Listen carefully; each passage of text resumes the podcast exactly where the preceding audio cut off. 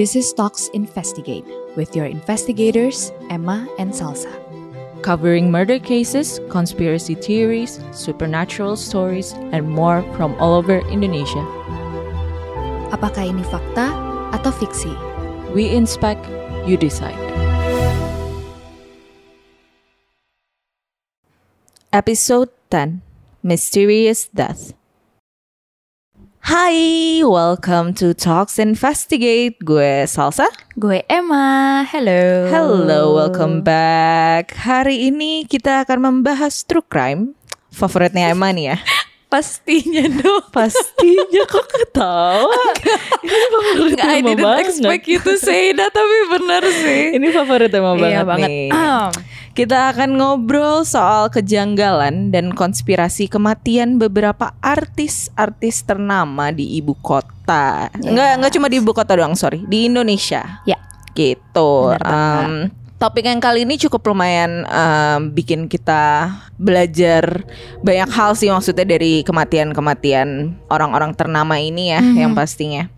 Gitu. Nah, sebelum kita bahas lebih lanjut siapa-siapa aja yang terlibat atau masuk dalam nama-nama si Mysterious Death ini, gue punya background sedikit tentang kematian yang sampai sekarang menjadi perdebatan gitulah karena kejanggalan-kejanggalannya yang masih jadi misterius Yes, gitu. dan semua ini eh, sedikit disclaimer kali ya kita nggak bilang ini kayak oh ini adalah kronologi yang faktanya memang seperti ini Mm-mm, gitu karena kan benar, seperti yang kita banget. tahu apalagi kalau misalkan true crime yang apa namanya misterius apalagi artis-artis ternama atau orang-orang ternama kebanyakan itu masih konspirasi ya jadi kebanyakan itu masih menjadi teori kayak gitu mungkin Yes, itu disclaimer kali ya di depan itu dis- ya Iya, itu Kita disclaimer dari kita nggak bilang sih. mereka dibunuh atau di apa Benar, cuman benar, benar. teorinya Ini beberapa teori yang ini. kita temukan gitu ya. yes betul sekali Oke, eh, jadi ada beberapa kematian yang sampai sekarang justru jadi perdebatan karena masih misterius ya.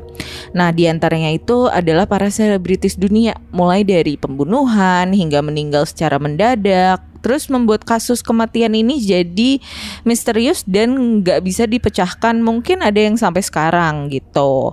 Di Hollywood contohnya, mulai dari Marilyn Monroe yang katanya meninggal karena overdose obat tidur, tapi ada spekulasi juga kalau dia bunuh di, dibunuh.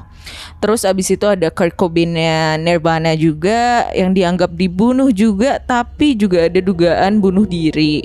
Terus ada Bruce Lee juga yang meninggal secara misterius dan yang menurut gue lumayan paling terkenal uh, konspirasi-konspirasinya juga banyak banget adalah ada si Michael Jackson yang meninggalnya masih jadi misteri sampai saat ini. Ada yang Betul. bilang dia masih hidup dan tinggal di mana dan juga ada yang bilang ya dia memang sudah meninggal tapi meninggalnya pun bagaimana se- sebenarnya nggak ada yang tahu juga gitu kan. Nah, ternyata di Indo tuh ada juga loh cerita tentang art- artis-artis ternama yang meninggalnya sampai sekarang masih nggak tahu nih kita karena apa dan publik pun masih bertanya-tanya. Dan banyak konspirasinya juga spekulasi orang-orang tentang kematian-kematian dari artis-artis ini gitu. Betul banget. Dan I think it's one thing maksudnya gue sebagai true crime fan club. Asik. There's one thing kalau misalkan kayak kita ngelihat cerita-cerita true crime itu tuh di luar negeri. Karena kan itu jauh dari kita terus abis itu juga kayak apa namanya kita ngelihatnya cuman kayak di on the news atau dokumenter gitu-gitu nggak sih? dokumenter Iya. seperti itu eh, Michael Jackson tuh salah satu yang gue sampai sekarang lumayan percaya kalau dia sebenarnya nggak meninggal sih Mm-mm, sama sih, aku juga. Soalnya kayak banyak yang bilang dia kayak hidup cuma bukan sebagai Michael Jackson gitu kan. Benar, terus kayak kan pas yang He's uh, living a whole new life gitu kan. Iya, benar sampai Iya. akhirnya nanti dia akan kayak muncul lagi tiba-tiba Hmm. karena inspirasi dari film yang dia suka. Anyways, tapi kayak di Indonesia itu tuh jadi beda rasanya karena it's so close ya gak sih? Iya, iya. kayak kita dapat update setiap hari di koran, di TV, seperti itu kan, Mm-mm. atau kayak kita obrolin. benar benar benar benar benar. Oke, nah artis pertama ini cukup dekat lah dengan kehidupan gue karena gue cukup ngikutin nih dulu kayak dulu pas kecil gue suka banget baca Ini koran. kita tuh pas SD kali ya. Eh SD kayaknya. Iya sih? Heeh, SD terus kayak aduh suka banget tuh nonton di infotainment dulu Hmm. zamannya silet. Iya benar banget itu benar silet benar tuh kan benar. selalu nge-cover dan dia Iya. kan agak investigasi-investigasi Iya, iya, juga benar, kan. benar. Jadi kayak itu kayak wah seru banget ngikutinnya kayak gitu. Nah Hmm, buat yang hmm. nggak tahu siapa Alda Risma, Alda Risma itu adalah penyanyi dan aktris yang meninggal di Hotel Grand Menteng kamar 432 dengan 20 suntikan narkotika. Itu yang kita tahu. Heroin kali ya pada masa itu ya. pada masa iya iya kayaknya ya Mm-mm. heroin tapi ada plot twist plot twistnya nih. Apa tuh? nah Gimana? jadi gimana? dugaan awalnya itu memang overdosis. Tapi setelah diotopsi ternyata muncul bukti kalau Alda Risma itu ada dugaan untuk ada bukti-buktinya kalau dia tuh dibunuh dan suspek utamanya adalah pacarnya itu Ferry Surya Perkasa Oke. gitu. Kalau nggak salah Ferry ini adalah produsernya. Ada memang ada CCTV-nya juga kan yang dia jalan berdua ke kamar di Bener. hallway hotelnya gitu-gitu kan. Iya. bener. iya. Makanya itu dia jadi suspek pertamanya. Nah, Hmm. Alda Risma itu ditemukan itu tuh dalam keadaan mengeluarkan busa dan darah di mulutnya. Hmm. Even though pada akhirnya Ferry ngelak, tapi ada beberapa bukti yang mencurigakan. Nah, ini maksudnya gue pas ngikutin pertama itu tuh kayak udah lama ya, jadi kayak nggak begitu ingat. Tapi setelah kayak kita eh, gue research lagi ternyata banyak banget yang janggal. Nah, Oke. yang pertama adalah ketika polisi menemukan tubuhnya Alda Risma di hotel, Mm-mm. Ferry itu tuh nggak ada, nggak ada. Padahal kan CCTV menunjukkan Ferry dan Alda datangnya masuk bareng, check in bareng, bareng, ha. tapi nggak ada Ferry sama sekali di Hmm. eh, hotel tersebut. Nah, Hmm. polisi menemukan tubuhnya dan menurut CCTV lagi ternyata nggak cuman Alda Risma dan si Ferry. Ferry doang yang masuk, tapi ada beberapa laki-laki yang atau eh, orang-orang yang ikut abis itu. kayak entah itu teman-teman ya atau gerombolannya si Ferry ini gitu tahu ya. itu. Ha, ha, ha. Gue ingat banget pas dulu kayak kan di zaman-zaman infotainment berita kan itu diputar terus ya CCTV-nya kan. Iya benar. Dan memang aneh kayak maksudnya check in berdua terus habis itu rame segerombolan orang dat eh, beberapa laki-laki datang eh, dugaannya adalah eh, oh mereka mau pesta narkoba lah di hotel ini. Mm-mm. Nah, muncullah spekulasi yang kedua, kenapa ini tuh bukan overdosis tapi kasus pembunuhan. Jadi ternyata Alda itu selama dia berpacaran dengan Ferry, dia tuh sering dipukulin sama Ferry. Ada SMS Oh, Alda yang abusive. bunyinya, dia SMS ibunya dia ngomong, "Aku dipukul, ditampar, ditonjok mukaku, aku tidak rela, Aduh, aku ya tidak ada salah apa pun, aku diancam dan dianiaya." Itu disaksiin sama ibunya di pengadilan. Mm-mm. Tapi ini yang anehnya banget. Ferry bawa bukti surat pernyataan terakhir Alda Risma sebelum dia meninggal kalau dia tidak dianiaya secara fisik oleh Ferry. Ini yang pertanyaan di pikiran gue ya. Kenapa kalau memang gak ada tuh kasus-kasus KDRT itu, kenapa ada surat?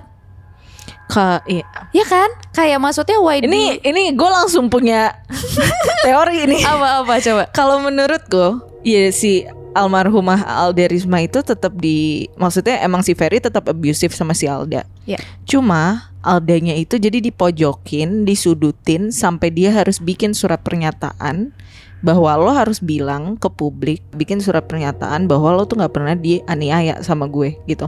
Cuma at the same time ya dia mungkin tetap dianiaya. Cuma gimana sih kayak di di teror gitu loh. Iya, tulis nggak lo? harus tulis, nulis. apa tulis nggak surat surat pernyataan bahwa Iya. gue nggak pernah nganiaya lo gitu. Iya. Kayak gitu sih kayaknya. Gila sih. Iya Dan sih? itu itu jadi kayak eh, apa ya? Salah satu yang menguatkan teori polisi kalau itu dibunuh ya memang ini adalah pembunuhan yang direncanakan. Mm-mm. karena adanya kasus latar belakang itu kan.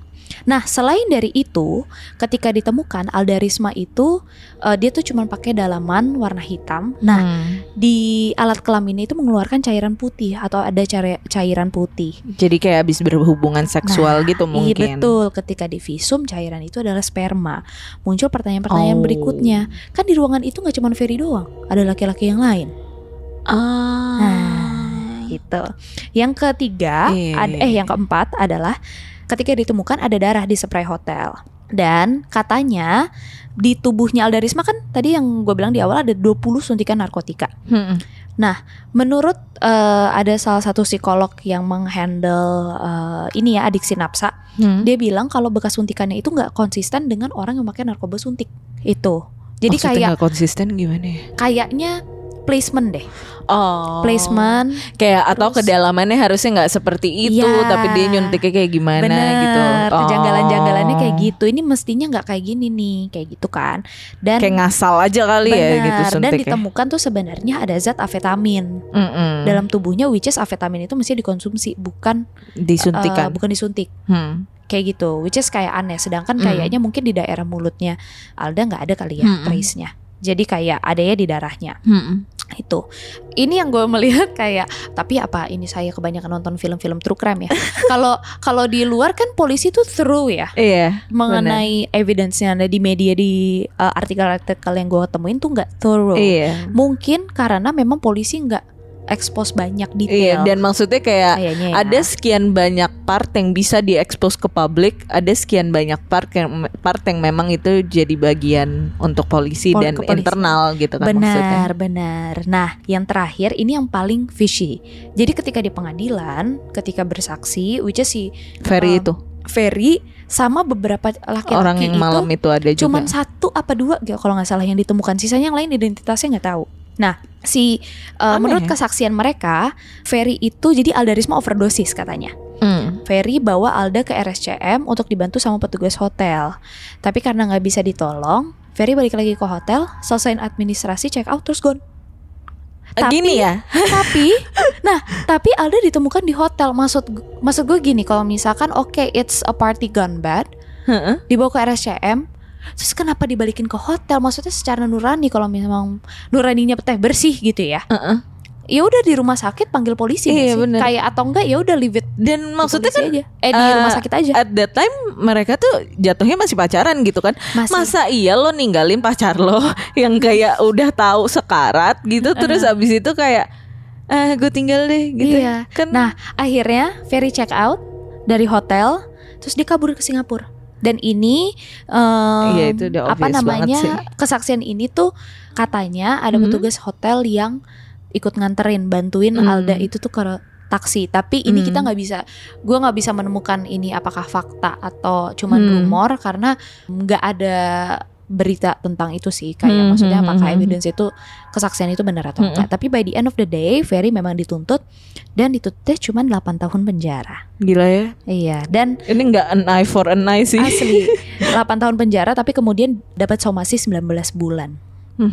kayak gitu ya I guess ini Maksudnya ini tuh kasus-kasus- iya. Obvious banget em. Kayak ya udah siapa lagi gitu loh. benar Kayak benar Cuma motifnya dia apa tuh nggak nggak dikasih tahu juga ya maksudnya. Apakah dia mau kayak meraup hartanya si Alda atau Um, apa gitu? I think he's just an abusive person sih Yang I kayak emang think ya. sakit aja gitu. Ya, I never had the chance untuk uh, dig deep si Ferry Yeah. ini tuh backgroundnya apa Hmm, sih kayak hmm. gitu kan. Tapi Ferry kan orang industri juga, kalau nggak salah produser Iya iya juga. produsernya ya. Jadi I think he's just being kayak abusive boyfriend aja dan apalagi di tahun 2000-an awal-awal ini kan sih maksudnya benar. industri masih lagi chaos-chaosnya Iya, ya. bener. Kayak gitu masih toxic-toxicnya. Jadi kayak ya poor Alda Risma may she rest in peace. Rest in peace. Oke, kita masuk ke nama yang kedua, yaitu adalah Galang Rambu Anarki. Aduh, Anakku. sebenarnya ya, gue membahas dia itu karena dua faktor. Satu, selama kita trip di Jogja, nih lagu Galang Rambu Anarki anakku Muncul ini muncul terus karena kita tuh tidak punya opsi lagu lain. Iya. Kedua karena Galang itu ganteng banget. Jadi gue decide untuk membahas dia Ya. di sekian banyak nama inilah gitu. Oke, jadi buat yang belum tahu Galang Rambu Anarki itu siapa? Galang Rambu Anarki adalah anak pertama dari Iwan Fals. Dia meninggal dunia pada Jumat 25 April tahun 97 di usia baru 15 tahun secara mendadak gitu. Nah, jadi sebenarnya Galang tuh ditemuin nggak bernyawa di kamarnya pertama kali di rumahnya di daerah Bintaro sama sepupunya sekitar jam 4.30 dini hari. Jadi subuh-subuh gitu. Terus pihak keluarga menyatakan kematian Galang disebabkan oleh asma akut sama masalah per- pernafasan Mhm. gitu. Jadi kayak sempat berhembus kabar lah gitu dari wartawan sama kayak orang-orang yang datang ngelayat bahwa katanya dada Galang kelihatan biru sehingga disimpulkan Galang meninggal karena overdosis pada saat itu dan memang eh, yang sebenarnya mungkin udah banyak orang tahu juga dia memang seorang pemakai gitu Oke. Eh, dan eh, so young 15 tahun. so young, really young. Tapi memang kalau lo lihat bentukannya, eh, ya emang dia kayak mm, gimana ya? Bisa dibilang cukup dewasa lah untuk anak umur 15 tahun Iya sih. gitu. Kalau gue lihat foto-fotonya, foto-fotonya cukup dewasa untuk anak umur 15 tahun.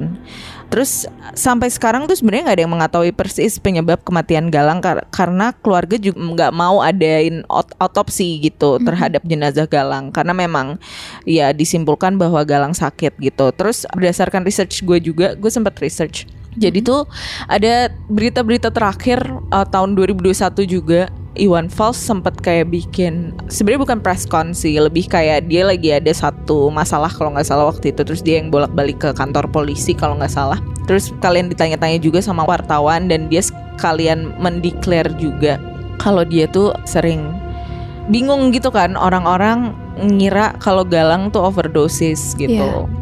Sedangkan dia umurnya masih sangat muda banget dan dia juga sekali lagi dia akhirnya menyatakan kalau misalnya Galang itu punya masalah pernafasan gitu Hmm. cuma orang-orang tuh sampai sekarang dan setahu gue memang yang gue tahu pun si Galang itu mati karena overdosis Iya sama. Iya kan? Uh-uh. Iwan Fals juga bilang memang Galang pernah ada keterkaitan dengan narkoba gitu. Oke. Tapi ya balik lagi ya nggak mungkin kan dia Iya. mengiyakan anaknya mati seperti itu Mhm. gitu. Cuma ya intinya dia mati cukup muda dan sampai sekarang kita pun nggak ada yang tahu, bahkan publik pun nggak ada yang tahu dia mati karena apa, meninggal karena apa. Cuma ya emang he's really young aja sih Iya. for that age gitu kan. Terus habis itu kayak orang-orang masih mempertanyakan terutama fans Iwan Fals juga gitu kan banyak yang bertanya-tanya juga Galang kayak meninggal karena apa. Apalagi kayak ngelihat sosoknya Galang yang kayak gitu kayak berpotensi untuk kayak grow up to be a successful man gitu kan Iya, maksudnya.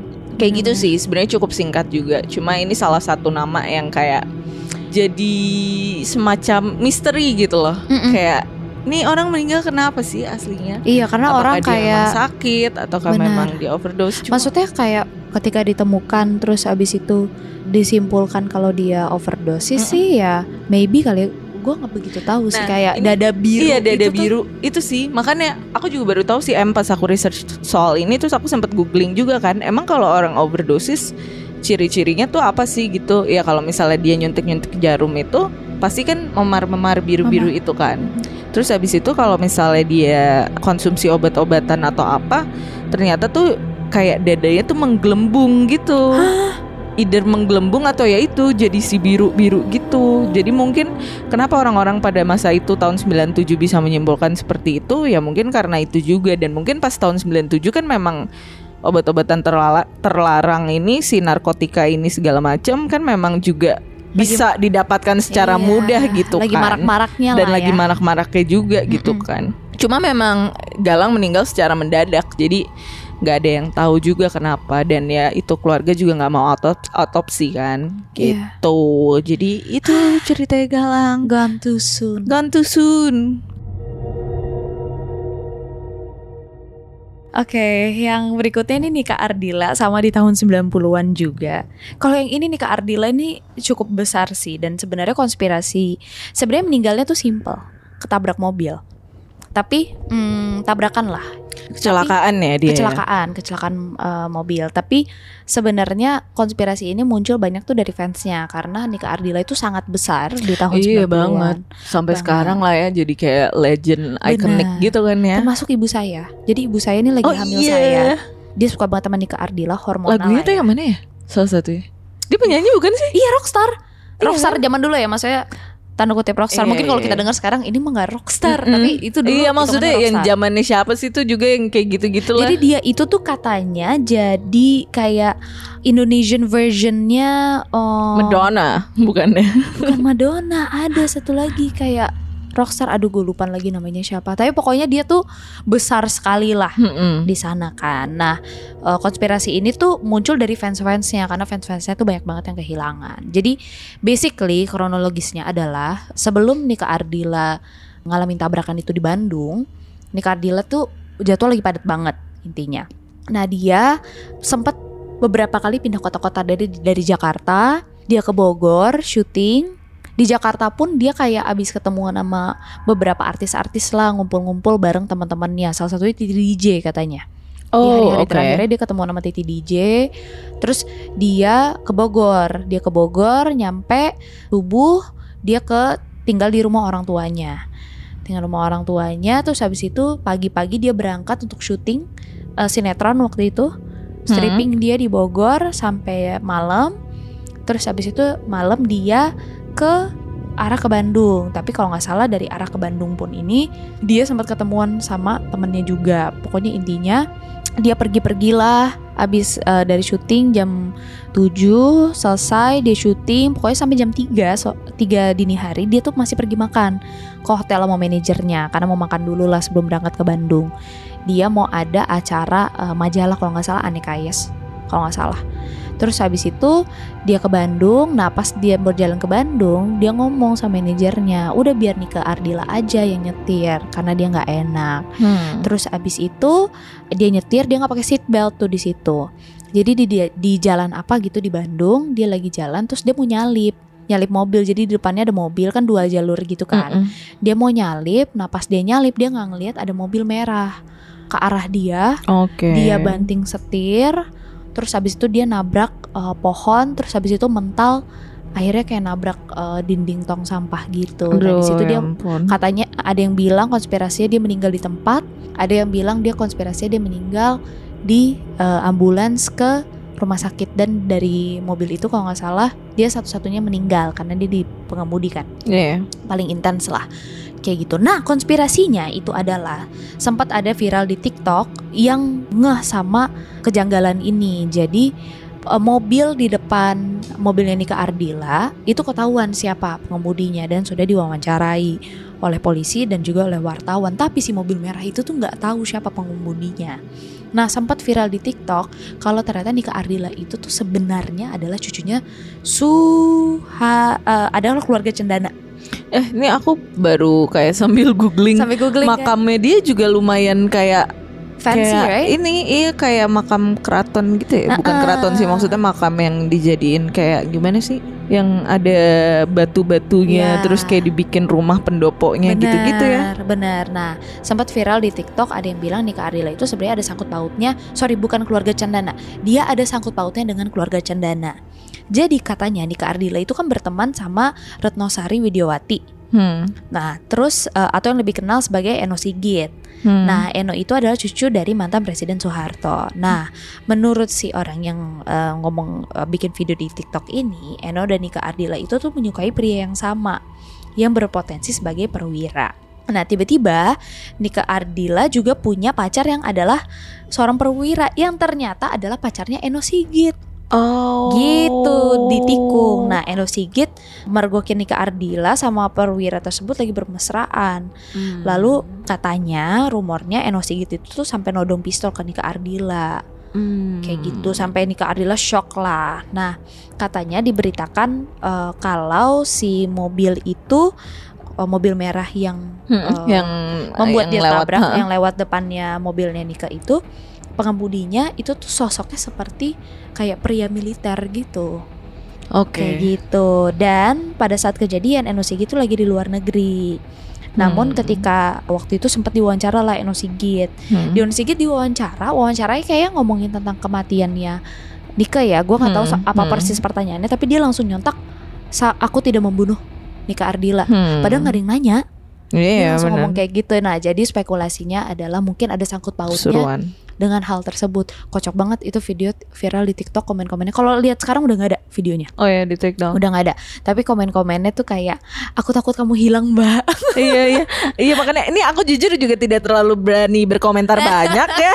Jadi ya ya aja gitu. Iya ini katanya. Tapi memang dari dulu tuh nyokap kayak selalu ngomongin Nika Ardila Nika Mm. Ardila inilah. Dan dia selalu ngomong kalau dia percaya kalau Nika Ardila itu, Iya. itu dibunuh. Itu konspirasi. Iya dia ikonik Kayak banget gitu. sih. Sampai Ya. terakhir tuh ada kamu tau gak sih ini nggak ada hubungannya sama dia meninggal sih cuma eh, ada jadi satu cewek anak muda gitu yang mirip banget sama Nika Ardila ya yang Kayak terus waktu itu sempet ya yang katanya mau dijadiin next Nika Ardila kan? Mm-mm. baru-baru ini kok baru tahun ini Oh baru ini ya? Heeh, terus abis itu sampai datang ketemu sama ibunya apa neneknya Nika Ardila gitu. Terus kayak benar-benar emang diakuin ya kayak kamu mirip banget. Benar-benar mirip banget sih emang. Oh. Mirip banget. Parah. Amazing. Itulah dia salah satu yang very very influential Iya sih, sampai lumayan. dibikinin museum. Mobilnya dibeli pada saat itu di tahun 90-an itu Hmm. jadi mobil termahal sedunia yang dibeli sama fansnya. Gila ya. Ya Gila tapi dia memang ya dia masif banget sih pada tahun itu. Iya. Jadi ya orang-orang dan fans-fansnya pasti kayak bener-bener kehilangan banget lah pastinya gitu kan. Benar-benar banget. Yang terakhir tidak lain tidak bukan adalah ratu horor yang satu ini kematian Susana yang sangat misterius Yeah. dan menyimpan penuh kejanggalan yang pastinya yang hingga saat ini belum terpecahkan sampai gue tuh researchnya kayak capek sendiri Ini banyak termasuk banget. yang gue ikutin di infotainment sih.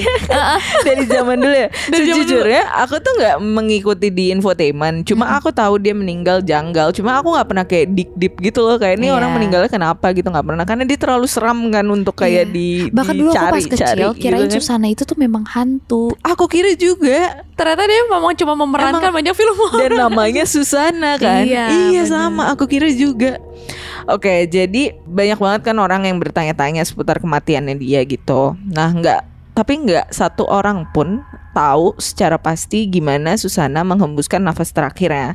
Bahkan keluarganya juga nggak tahu gitu, karena keluarganya tidak ada di lokasi pada saat beliau meninggal dunia gitu. Iya. Nah, ada beberapa kejanggalan. Jadi pertama nggak ada keluarga yang lihat kematian Susana. Dia kan meninggal tepat dua hari setelah ulang tahunnya ke 66 tahun di hari Rabu 15 Oktober tahun 2008 sekitar malam hari jam 11-an di Magelang tepatnya dan dimakamin pagi harinya esok harinya tanpa ada upacara besar.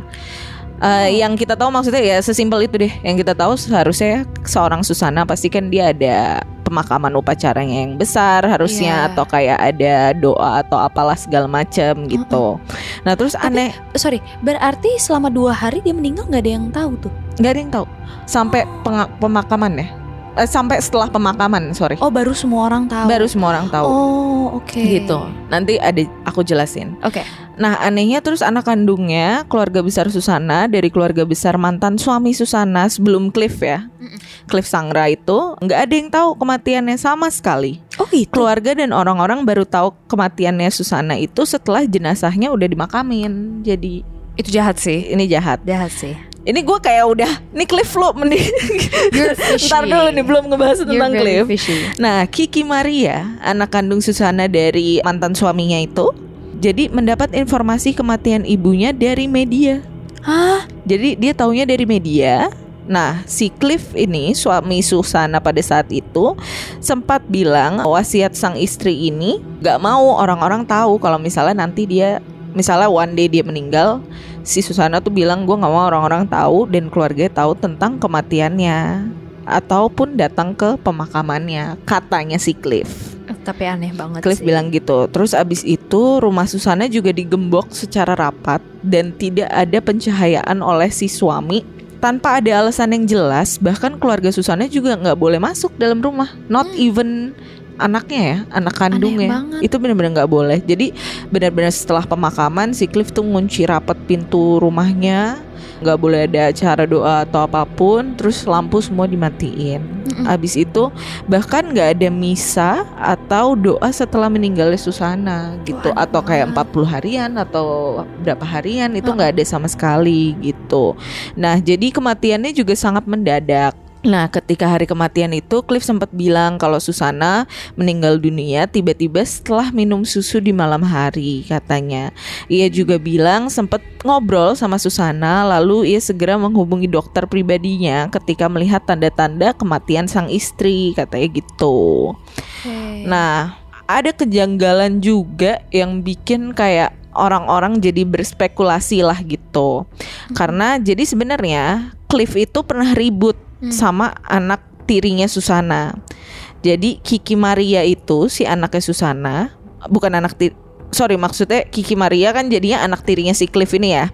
Jadi Kiki Maria itu sempat melaporkan Cliff atas tuduhan perbuatan penembakan suaminya. Hah? Yang namanya Abriarso di penghujung tahun 2003. Jadi sebelum 2008 ini di 2003 pernah ada kasus nih Cliff pernah dituduh nembak suaminya si Kiki ini. Nah, kasus penembakan tersebut dikabarkan ada kaitannya dengan masalah warisan Susana yang akan dibagi-bagi pada anaknya gitu. Oke. Terus habis itu, nah karena perseteruan itu di masa lalu ini pula yang membuat keluarga Susana sempat mikir kalau ada sesuatu yang disembunyiin Cliff dari kematiannya Susana. Tapi memang dia ini banget sih. Dia tuh fishy banget dari Iya. awal juga kayak kayak semua media pun bahkan menyudutkan agak menyudutkan Cliff si ya? Cliff ini sih. Iya, benar. Kalau basically the whole world tahu kalau ini pasti kayak ada Ini sesuatu Cliff nih pasti nih Cliff. gitu kan. Terus kayak umur mereka jauh banget kan dan Iya, hartanya banget, Susana kan berlimpah banget. Iya, bener. Bener sih. Dan kayak aku juga sempat mikir nih pas research ini kayak Susana tuh benar-benar nggak dijelasin meninggalnya karena apa. Cuma karena ka- cuma katanya si Cliff sempat nelpon dokter keluarga dan dokter keluarganya pun kayak langsung menyatakan bahwa oke Susana memang sakit aja udah mendadak meninggal gitu. Itu aneh sih. Ini Maksudnya aneh juga bahkan kan? kayak keluarga semuanya kayak nggak mau nggak boleh ada yang iya masuk. dan jadi benar-benar nggak ada saksi, nggak ada orang Iya. lain yang melihat. Bahkan cuma of Cliff doang. tahu kan? Cause of death nggak tahu. Cuma dibilang Cliffnya cuma mengaku kalau dia ya Susana habis minum susu terus habis itu udah gitu tiba-tiba menurun menurun menurun apa jangan-jangan susunya dikasih cyanida? Kita nggak tahu. Bisa jadi. Kalau cyanida lain. langsung sih. Oh iya betul betul betul betul.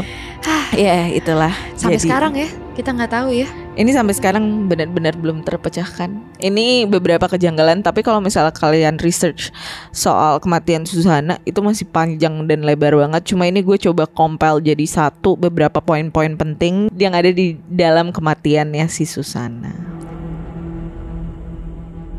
Nah itulah empat cerita. Eh, mungkin bisa dibilang empat cerita favorit kita kali ya. Iya, Tentang, yang sudah kita pilih. eh, kita pilih tentang konspirasi kematian yang janggal dari eh, empat orang ternama di Indonesia ini. Nah, Mhm. menurut kalian, apakah teori dari kematian orang-orang ternama ini tuh fakta atau fiksi? Hmm. Kalau kamu gimana? Kalau menurutku ini rata-rata udah menjadi fakta semua sih ya maksudnya karena kan ini udah kayak ongoing cases yang kayak udah udah udah sekian tahun lah gitu dibahas gitu. Ya.